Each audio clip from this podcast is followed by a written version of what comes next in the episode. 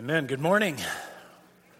Uh, Dave is actually going to be doing our, um, our sunrise service at Easter um, out at the property. So if you're uh, interested, if you, that, if you enjoyed that, you know, hopefully you'll come out and hear him. He's, he'll have a message there for you guys. It'll just be an awesome, kind of nice traditional sunrise service out there. We are starting a new series called Pardoned, and we're asking uh, this basic question of, uh, of, of the, from the Bible is this, uh, you know, us who are Christians in this room, what do we do once we're forgiven? Once you've received this pardoning from God, once you've received this forgiveness, how should you live? You know, one of the most dangerous things you can do as a Christian, and I'll tell you what it is, is to actually put that bumper sticker on your car. You know what I'm talking about? Either the church sticker or the bumper sticker about, you know, you know Jesus, no peace, you know, that whole thing.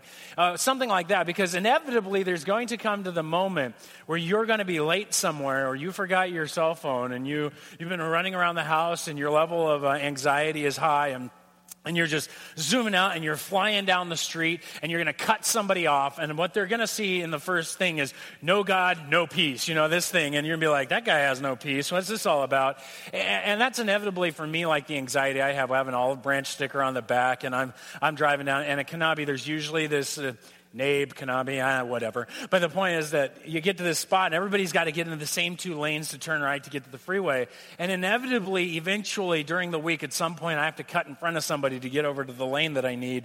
And, and right there is Olive Branch. You know, I'm just glad I don't have like pastor written at the bottom or something where they're like, because that's the problem, right? They're just like, oh, those, those Christians, they cut people off, and da, da, da, da. that's what I'm always thinking. On the other hand, then you have the, the other side of the story where you're driving and you realize I could be acting like a hypocrite, and, you, and you, then you, so you drive perfectly, right? You hit every rule. You're like, I didn't turn my blinker on. You're almost apologizing for. You're exactly 65 in the carpool lane, and everybody hates you, because, but you're going to obey the rules, right? And um, and, and, that's and that's just kind of this thing. And so they look at those Christians, all those stuffy Christians. They can't they can't they can't just loosen up a little bit or whatever. There's there's these perceptions you can't win either way. You ever felt like that? Um, maybe if you're not a Christian and you're here in this room, maybe you've had those kind of thoughts. It's like, yeah, I know Christians who who act like hypocrites. They don't live according to the rules at all, and yet at the same time, you would never want to live by what you think the rules are for Christianity because you just feel like that's way too tight, way too stuffy how in the world is a Christian really supposed to live? Because I'm trying to argue that neither of those are appropriate. That you shouldn't just go off and go do whatever you want now that you're forgiven. At the same time, you shouldn't just simply find yourself um, locked into a bunch of rules. You see, either way, it's like we've been pardoned. We've been sitting in these jail cells and we're awaiting uh, our sentence to work out. And, and suddenly we get the news the governor has uh, taken away, or the president has, has simply pardoned us. And they open the jail cell and they tell you you're free. And in one case, we, we just go out and we start living in this, the world of crime that we once lived in. Well, that, that's just horrible. That's taking the pardon for granted. At the same time, some of us, we, we don't want to leave and we just stay inside the jail cells and we just follow people around, still living in the same patterns or, or, or trying to get everybody else in trouble so that nobody's looking at us anymore. There's all these weird things we do once we've been forgiven. And I think for all of us, once we understand what it looks like to live in Christ or to live being forgiven, maybe a lot of us are going to sit back and just go, wow. Now, I missed out on a lot of things over these last few years. I've, I've, been, I've been so focused on the wrong aspect of this stuff. And that's what we're going to do in this book, uh, in this series, Pardons. We're going to look at that question how do we live? What do we, where, what do we do now? And so we're going to get that answer from the book of Romans. So if you will, grab a Bible, open up to Romans chapter six. If you're um, if you're not in if you're not a not a big Bible reader and you're not quite sure how that works out, uh, grab a Bible from under the seats. You can open uh, open that one to page 942, and you'll find the very verses we're going to be going over this morning. So join with us; it'll help you out, and uh, I believe it'll it'll begin to answer that question. And maybe for those of you who aren't Christians, it's going to help you begin to see that this isn't about a bunch of rules. This isn't about just going running off doing whatever you want, but it's it's about something very different. So we're going to begin here in, in, chapter 6. Paul has just finished explaining in chapter 5 um, a, a, very powerful thing. Now, this, before I get into this, this book of Romans is written by a man named Paul. He was an apostle who, uh, who is a guy sent by Jesus Christ, a missionary. And um, he was writing to the Romans because he wanted to go off to Spain and continue to preach the gospel. And so he's writing the book of Romans asking these people in Rome, hey, will you, will you help me out? Will you support me? And he explains his gospel, he explains what he preaches so that the people are up on what he's going to do and supporting him. So we have this awesome book explaining what the gospel is in some very detailed manner. So this is a really detailed book. Sometimes difficult to understand because it's so technical, but we're going to try to break that down a little bit this morning. And uh, we're going to look at this thing. Now, in Romans chapter 5, previous to this, we learned this. The humanity, because of what's gone on in our lives, because of what's happened in our past, in our history, in our families, all the way back to Adam and Eve, we sin. And that sin has piled up. It's like we built sandcastles out of our out of sin. Each grain being um, each grain of sand being a sin. We'd have so much we could build this giant sandcastle out of it. And we're wondering how in the world could God forgive that many things, and yet a tsunami of grace comes in through Jesus Christ and just wipes out that sandcastle, makes it completely flat. And if there's such a grand tsunami of grace, such a huge amount of grace, overwhelming all of the sandcastles of all of human beings' lives to wipe them flat, the question that arises is why don't we just take another scoop and pile it on? Why don't we just sin some more? If the grace is going to cover it, why not? And that's what Paul is asking.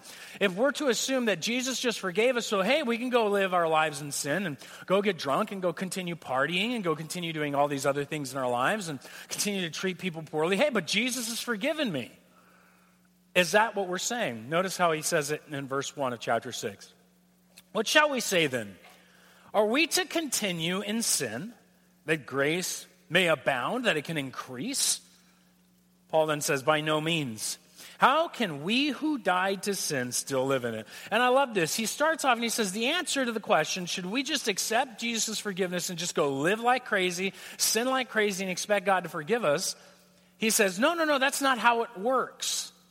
And really, it's kind of interesting. I think the way he's putting it, he's saying, How can we who are now living for Christ and not living for sin anymore go back to living for sin?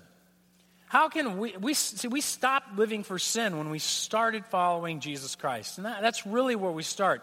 We stopped following sin. We stopped living for it. We stopped aiming at it. We stopped going after this world of selfishness and personal desire and sin when we started following a new direction. We turned around. That's what the word repent means, to literally to turn, and we took off in a new direction. And that's the most important thing. A lot of people feel like it's just about being forgiven. No, it's about who are you following. It's about who are you living for. And that's really what he dives into. Look, look at verse 5 with me. He begins to kind of untie this whole idea. He says, For if we have been united with Jesus Christ, that's the him, in a death like his, we shall certainly be united with him in a resurrection like his. He kind of repeats this thought later in verse 8. He says, If we've died with Christ, we believe we will also live with him. And this is the crux of his argument. He's saying, Guys, don't you realize that when you took off following after Jesus, your life got wrapped up in his life? You, you literally got bound to him so that his fate is your fate. I, I, the, the, weird thought I had when in trying to explain this idea of united here in verse five is this idea of like you're living in the you're living in the prohibition time period, and for some reason you got on the wrong side of the mafia, and the mafia decided to do something to you. They found you and they tied you to a barrel. In fact, they didn't just tie you to a barrel, they glued you to that barrel and then tied you on.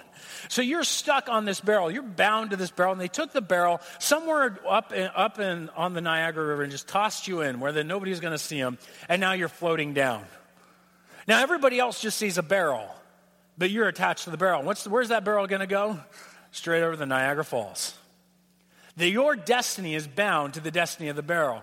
Now, some, some person looking spots that you're tied to that barrel, sees it and goes, Whoa, you're in trouble. You're going to die. Now, they're not so concerned about the barrel. The barrel, could, they would probably watch the barrel go over as an entertainment feature. Look at the barrel go. Woo, they got it destroyed. Every, all of us, all men in the room know that that's like breaking things, right? But, uh, but then they see you attached to it. And suddenly an entire emergency team goes out to try to save you. And in the same time, they're going to save the barrel. See, your destinies are bound. Jesus was resurrected by God, and we who are bound to Jesus are going to be resurrected as well. As Jesus died, so we died. And so there's this uniting, this connection that we have to Christ and our faith. What I believe this is telling you is, is this that we have been united with him in a death like his. That on the crucifixion, when Jesus died on the cross, the Bible is very clear. That was intended for us. That cross was ours because of sin. And instead, Jesus got in the way, took our cross, took our sin, and died our death. We were united with him. And so, he goes on, we shall certainly be united with him in a resurrection like the, his. We have this hope that one day we'll be resurrected. But even more, in verse 8, it says, we also live now with him. I mean, something's changed inside of us. We don't live for sin anymore. We died to that. Now we live for God, we live for Christ. And that's kind of how he begins to develop it in, in his own language. Look at verse 6. We know that our old self was crucified with him in order that the body of sin might be brought to nothing, so that we would no longer be enslaved to sin. For one who has died has been set free from sin. So if we're bound up with Christ when we start following him, and when you start following, you believe that he died for your sin, that you died with him then you start to realize that you're living a new life. You're following a new direction. He says, in that case, then, something radical has occurred. Sin is no longer your master. I don't know about you. but Can you remember what it was like before you were a Christian? If you were you raised in the church and you're like, oh, there was never a time I wasn't a Christian, that's not true. There's a time in which before that you that you came to realize what was inside of you. But all of us at some point have come to the realization of our sin and what's going on inside of us. Before that, we were ignorant of it. Do you remember being ignorant of your sin? I totally do. I remember wandering around thinking I was hot stuff because I had all these things that I had done to, to, to win awards and accolades. Because all I was trying to do in life was to prove myself to everybody else around me. Tell them, look at me, I'm somebody special. You can't stop, you know, you just need to stop treating me the way that you do. I got this and I got this and I can beat you in that and I can beat you in that. And so I was a prideful person, but I never thought it was wrong. Never thought it was wrong. Never assumed once that maybe it was annoying, that it was arrogant, that it was, it was just this awful way that people saw me and thought, I'm going to beat that guy up just because he's proud, you know? But when I came to Christ, when I, when I walked over that threshold and I started following Jesus and I died to my old life, the old way I used to live, suddenly the one thing that happened is I didn't get just like, well, we, we want to think that, hey, I'm free from sin. I get to do, I, I don't want to sin anymore. No, no, no, no, no. That's for eternity. What happens is slave, the slavery was broken so that I had a choice. And now I began to struggle with sin, where I never struggled before, where I never struggled with my pride, where I never struggled with lying, where I never struggled with these certain things in my life. And all of us have something back there that you didn't really struggle with. You didn't even know was sin. Suddenly, you were convicted of. Suddenly, you're struggling with. Suddenly, you're like, why? I do this all. Why can't I do this anymore? Why do I have to make a choice now to stop doing and it's because you decided to follow Christ. Your life was bound with Him. You died to sin, and the struggle began. And I say that because I know a lot of you in the room, you wonder, you know, I'm a Christian. Why am I struggling with sin? Why am I still struggling to not do certain things, to not have certain pride, to not, to not lie in a certain way? To, why, why am I still struggling to not be a people pleaser, but a God pleaser? Why am I still wrestling with this? And it's because you're a Christian. Christians wrestle with sin because you have a choice. You've been set free from the slavery. A slave doesn't struggle because a slave just does what they're supposed to do in, in the biblical sense. And what's the reality is before sin said, do it, we just did it. We loved it, we worked at it, we lived for it, but now you die to it. And now you live for something else. Why don't we keep on sinning? now that grace has come, now that we're forgiven, is because honestly, we don't live for that anymore. Does it still try to tell you what to do?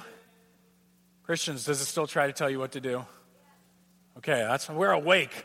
And I hope you realize that because it's important to note that it still tries to tell you what to do. But you're alive to God. You've woken up. You have a choice that exists. And that choice is final. Now, sin's always going to be there to try to tell you what to do. It's always going to be floating around. But we know that Christ has beat it. Look at verse 9 and 10.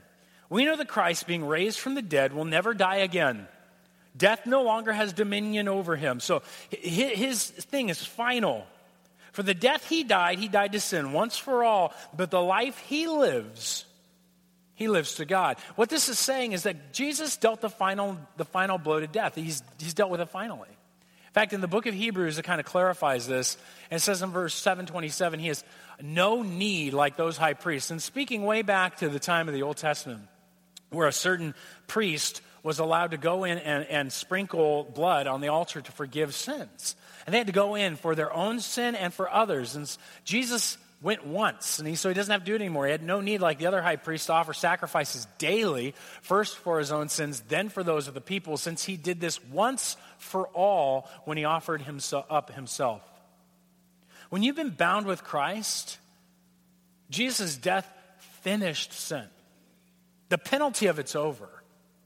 This is important because while sin is trying to tell you to do things, one, you don't have to do it. And two, when you do fail, the penalty's done. There is grace. And the relationship never ends. If you think because you sinned, because you missed a quiet time, because you, because you ran after this thing and, and, you, and, you, and you willfully ignored the Holy Spirit in your heart, you're thinking, oh, I can't be a Christian anymore. You ever been there? Fought so hard against sin, failed so many times that you sat back and said, Am I even a Christian? What this is telling you is that Jesus dealt with that once and for all. Once you're following Jesus, yes, you're going to have times of your life where you are falling back into old habits. And we'll talk about how sin gets gra- grabs hold of us again next week. But what we've realized is that this is a finalized relationship. Once you come to Christ, once you're following after Him, it's over. Sin is dealt with. It's effectively dead to you. You have no relationship with it. It'll try. But you don't have to follow, you don't have to live for it anymore. You don't have to go after it anymore. And when you do, it's still final, it's still dealt with. So that doesn't mean we can just go sin. No. Why would you do that? You're following Him. What do we do then when temptation comes? What do we do when the tension between sin and following Christ appears? Because it's going to happen. There, all, temptation will rise. Satan will, will come about. I think Paul reminds us in first, the first case up here in verse 4 what we're supposed or verse 3 what we're supposed to do we need to remember our baptism we need to remember that we have been baptized and he goes on to say this we, do you not know that all of you have been baptized into christ jesus you were baptized into his death. Don't you realize that when you were baptized in Christ, you were baptized into his death? It was a symbol, a picture. He goes on, We were buried, therefore, with him by baptism into death, in order just as Christ was raised from the dead by the glory of the Father, we too might walk in newness of life.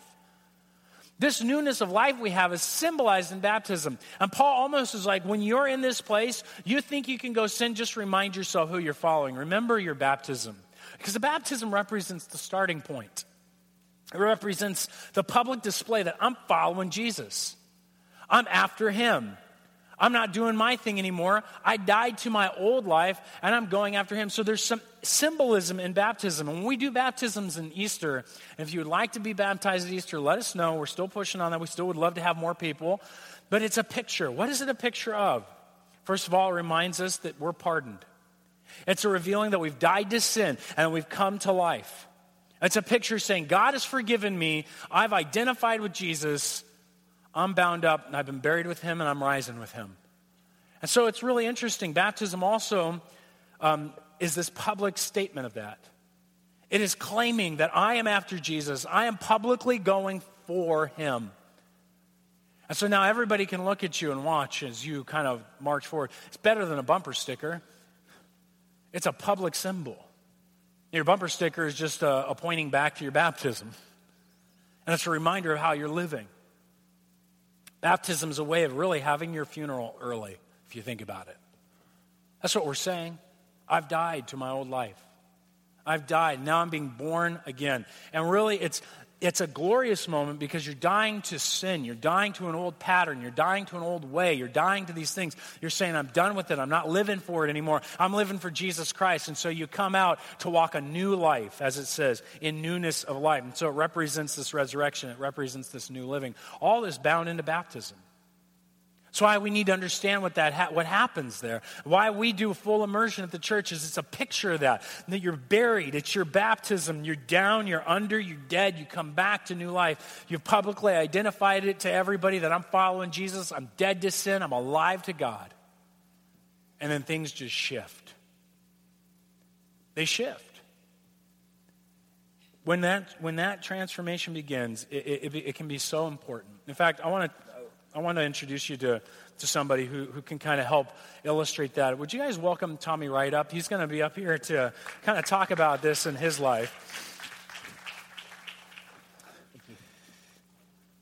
Tommy, how you doing? Good. You guys have seen Tommy. He plays guitar up here, and uh, you've been here what three, four years? Yeah, three going on four. Yeah. So he's uh, been playing with playing with the band here and doing a lot of different stuff behind the scenes. And so maybe some of you guys think, hey, they're in the band. They're like they're like rock star Christians, the best of the best, and he is the best of the best, just so you know. But the uh, yeah, but you may think maybe he's always been a Christian, but, but he hasn't. In fact, Tommy, you got a really cool story. You kind of want to let him know where you kind of were before you came to Christ, kind of give him that, that news. Yeah, I was, I've always been a very ambitious person. I got out of the house very young age, very early, got married young, was anxious to get my life started.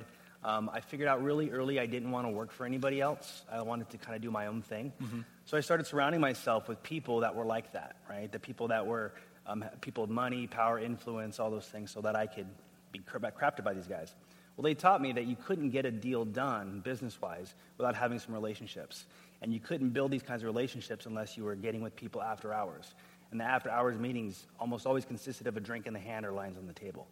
Wow. So I found myself com- coming face to face with choices all the time, right?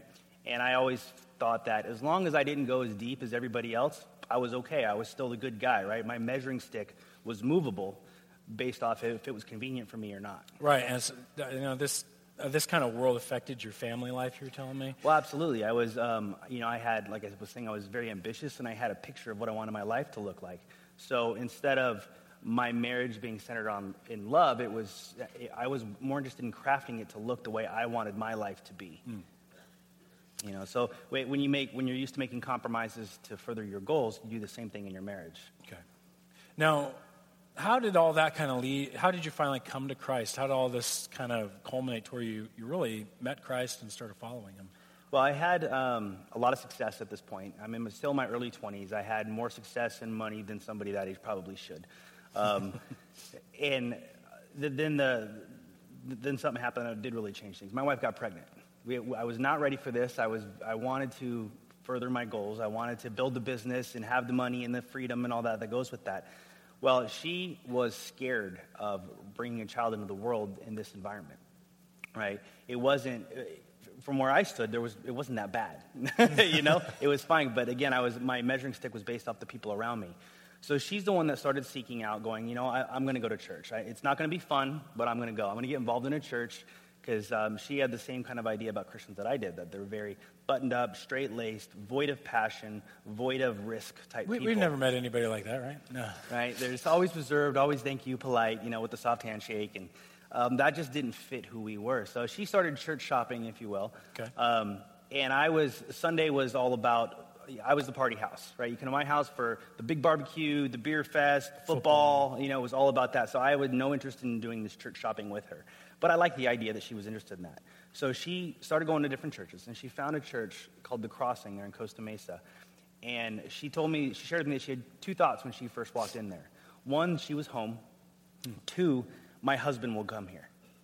So, why, no, why was that? Well, she finally got me after about three or four weeks of asking me to come with her, come with her, please come with me, please come with me. I'm pregnant, please come with me. Right? So finally, I, I canceled my football fest and I went with her and they opened up the church service with a Van Halen song. Really? Yeah. They had great musicians. They had the moving lights and the they had dramas that they did on stage, but they played Van Halen. This was a song I was very familiar with. They were played right now. It was. Mm. Um, then the message was about what are you waiting for? You know, right now is the time that if God's pulling on your heart, now is when you make the decision. Don't wait for everything. So they kind of be... tied that into their actual. Absolutely. The whole, there was a theme throughout it, but the themes they connected things that I could relate with and it was in a presentation style that captured me. I didn't really like the pastor very much, to be honest, at first. We're hard to get to like, But I, I, loved what the band was doing, the music, and what the, the people were. The people all had passion there. Mm. Right? Excellent. So wow. my wife got involved, and she was serving and stuff. She was volunteering in the nursery, right? Because she wanted to meet other moms that could be a better influence than the guys I was running with. Um, she got invited to a volunteer appreciation night. Well, I, she, again, begged me to come with her. So I went with her as her husband, who had started coming to this church a couple times. The guy at the door asked me, you know, who I am, what do I do? And he said he was, did the tech ministry. And he said, oh, great, you know anything about this? I was like, yeah, I know a little bit. He said, great, come on by this weekend. The next thing you know, I was running sound for the church that weekend. Wow. So then I'm on the schedule. And then I'm going, that next thing you know, the pastor makes a challenge to start volunteering and get in small groups. And now I'm in a small group with my wife. And it was essentially two years of me going to this church, doing all the things that you're supposed to do, that they're telling you to do, because I saw people modeling this that were full So of life, full of passion. This is really a process, and you're hearing the gospel throughout this whole time. Absolutely. It, was, it wasn't this aha moment, an emotional response to a song that was played or anything. It was an intellectual journey and a heart changing journey. So what was that? What was that line in the sand for you, really? Well, when they, uh, we, we had done Purpose Driven Life um, as, a, as a church and in our small group, and I made the decision to get baptized. Me and my wife did together. Wow. And we were taught that you don't wait once, once that you have that change. You don't wait for the beach baptism on Easter or whatever the perfect moment is. You, you make the change now. Hey, hey, hey! Well, just because we're having these, So, so we did that. So, and we got baptized together, and um, we were drawing that line in the sand, saying, "We're not going. I'm not going to let my ambitions control me anymore." Right? There was this understanding I had come to that instead of my ambitions being my, my driving force, I needed God at the top, my family next, my wife, then my children, and the rest of my family, and then all my other things, my ambitions and uh, my pride and all that stuff that goes with church ambitions is below that. so the baptism was really kind of this moment of turning for you, where you said, "I'm done doing this. I'm going to follow Jesus Christ." A really public moment for you. It, it was because see, I was in a business relationship with partners that this is how we conducted business was like I was explaining before, right? And I, I wasn't going to engage in that anymore, but yet they're wanting me to still grow the business and go out and manage the client relationships and do The all these way. things the same way. And they knew I was going through this. They knew I was getting involved in my church, and I was, and I had to say, I'm not going to do this anymore. So they, they saw that life change. How did they respond to that? Well, at first, their initial response was I wussed out. Right? I was no longer, I lost the edge. I was incapable of growing a business and doing what it was necessary. Um, but later they saw that I, what happened was my, my line that was moving before was now static, right? There was a truth that I had to uphold, and my decisions were based off of, I was now in a relationship with the Lord, right? You don't do things against somebody that you love um, intentionally, ever, right? If you love them. So I had to, my choices were, were not to live that way anymore, not because I thought that was bad or wrong, because my opinion, obviously, as I showed before, was, was movable. You know, I didn't have to make the best decisions at that time. Um, I didn't. wa- I wanted to live in a way that God would be proud of me, that would inspire others to come to Him, because it was. It's better when He's on top. So sinning after after this relationship, just willfully going after it, just wasn't a question. It, yeah, it wasn't an issue. God, God took away some of the big stumbling blocks for me. I, it felt like, like almost supernaturally I didn't have desires for certain things, but there was still a lot of things that I wrestled with. And it took a lot, a long time and diligence to live that out. Yeah. Do you guys hear your own story in some ways in this when it comes to following Christ? Would you guys thank Tommy for being here and just sharing this with us? Thank you. Thank you, man. You know, I, we had him come up because this, the, the line in the sand of baptism for him was so important. And it's really what Paul is saying.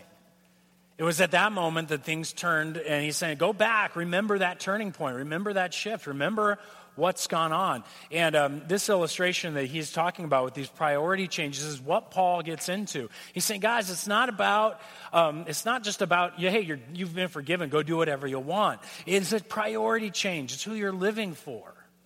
And maybe that needs to be what we, we just aim in on, and, and because that's where Paul really goes to. Look, look one more time with me, kind of bouncing off of what Tommy told us this pyramid concept of God first, family second, and the business and stuff comes third, is really kind of what Paul is saying. No, notice what he says. Go down here to verse 11. He says, So you must consider yourselves dead to sin and alive to God in Christ Jesus. Don't let sin reign in your mortal body, making you obey its passions. Don't present your members to sin as instruments for unrighteousness, but present yourselves to God for those who have been, uh, as those who have been brought from death to life, and your members as instruments for righteousness. Because sin will have no dominion over you. You're not under the law, you're under grace.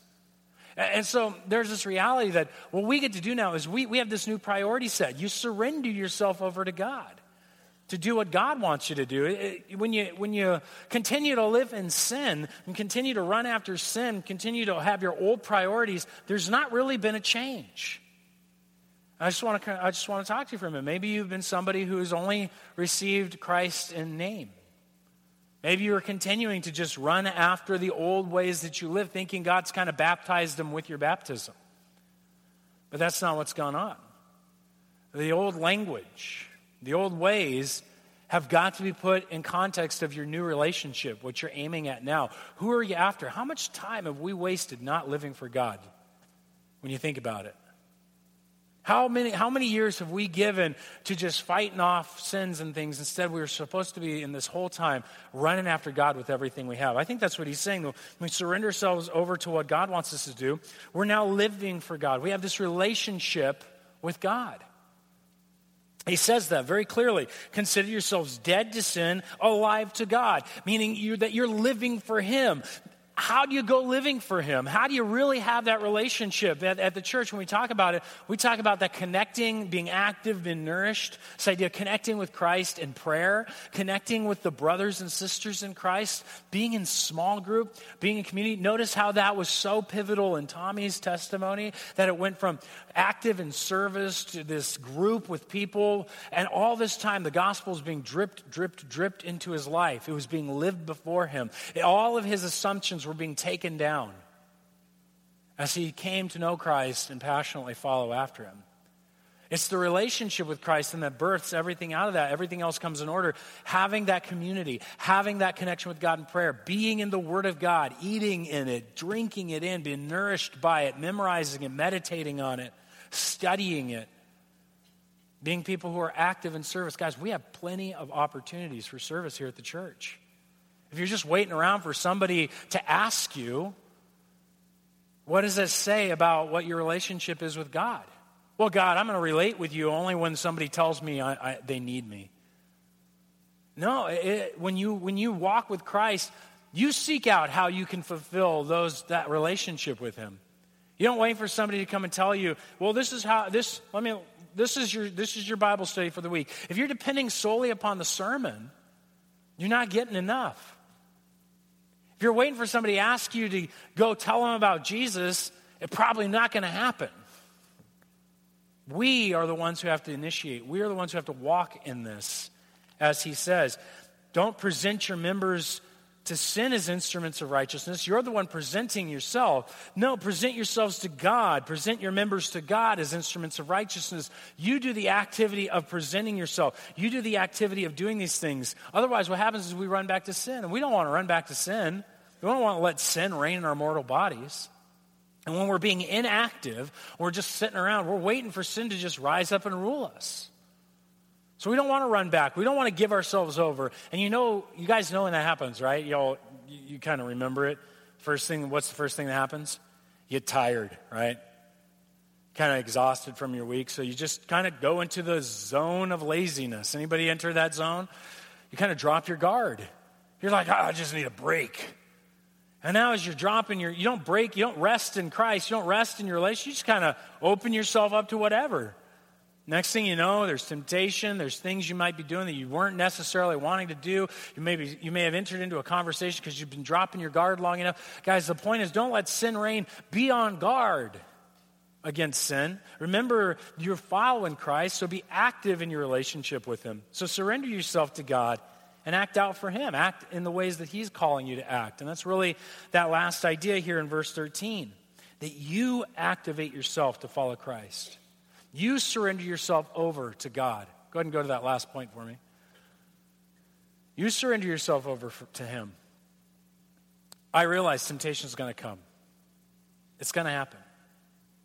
You're going to find yourself in a situation and maybe that your idol is food and you're going to be staring in that refrigerator and you're just going to be thinking, oh, I really want that ice cream. You're thinking ice cream's not sin. It is for some people. When they're leaning on it for their comfort, when they're leaning on it to protect their emotions, it becomes an idol. People pleasing can be an idol.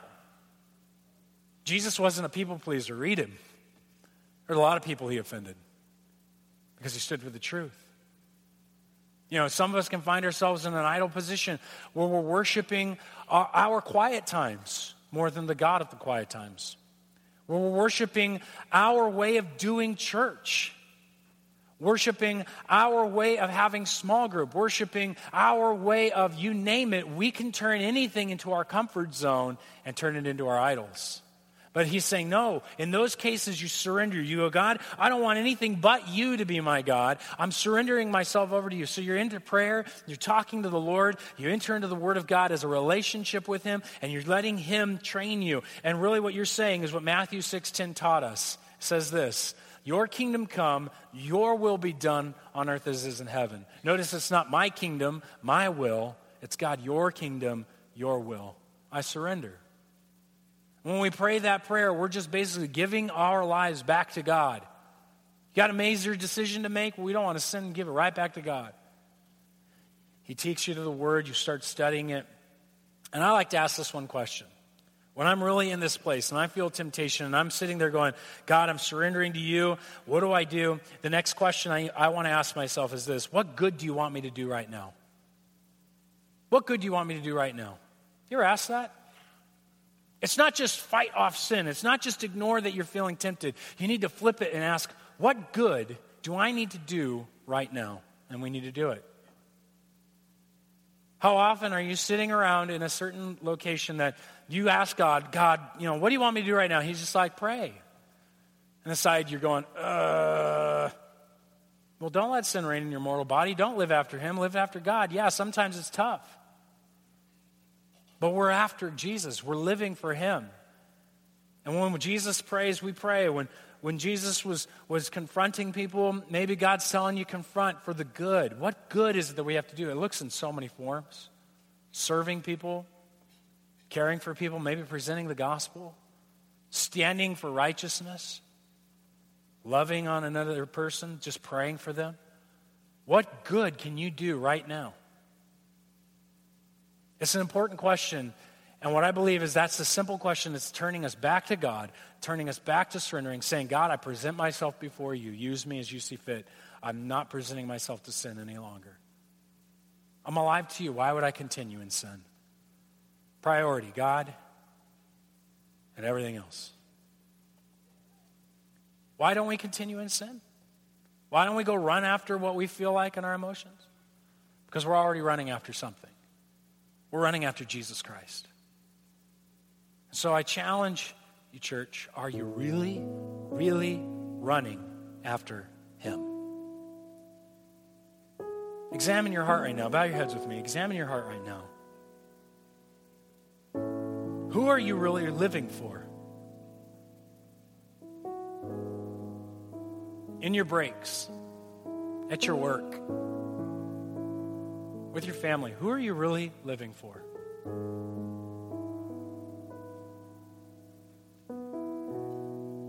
If you're not a Christian, it's a great question too. Who are you really living for?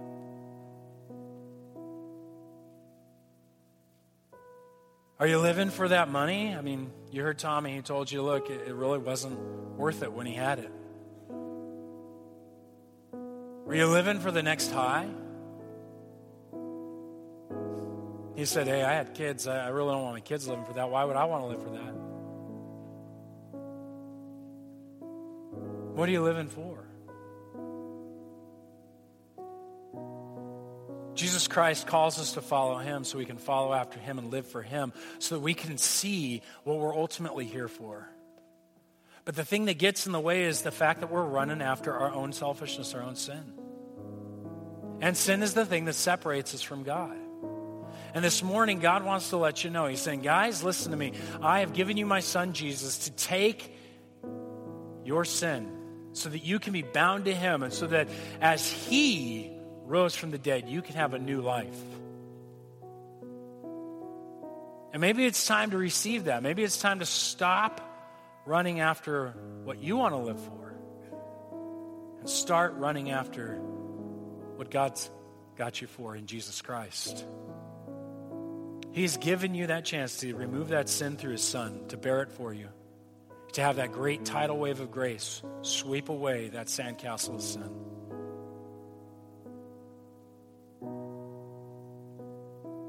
And maybe right now you need to receive that forgiveness from Jesus Christ. So you can begin to follow after Jesus and have a life where sin is not holding you down. You're free. If that's you, you'd like to receive that forgiveness of sins and live a life in which God is guiding you. Yeah, it's a fight against sin, but He's always there. He's guiding you and leading you in a new direction. You're ready to turn around. Right now, why don't you receive Him? Right now.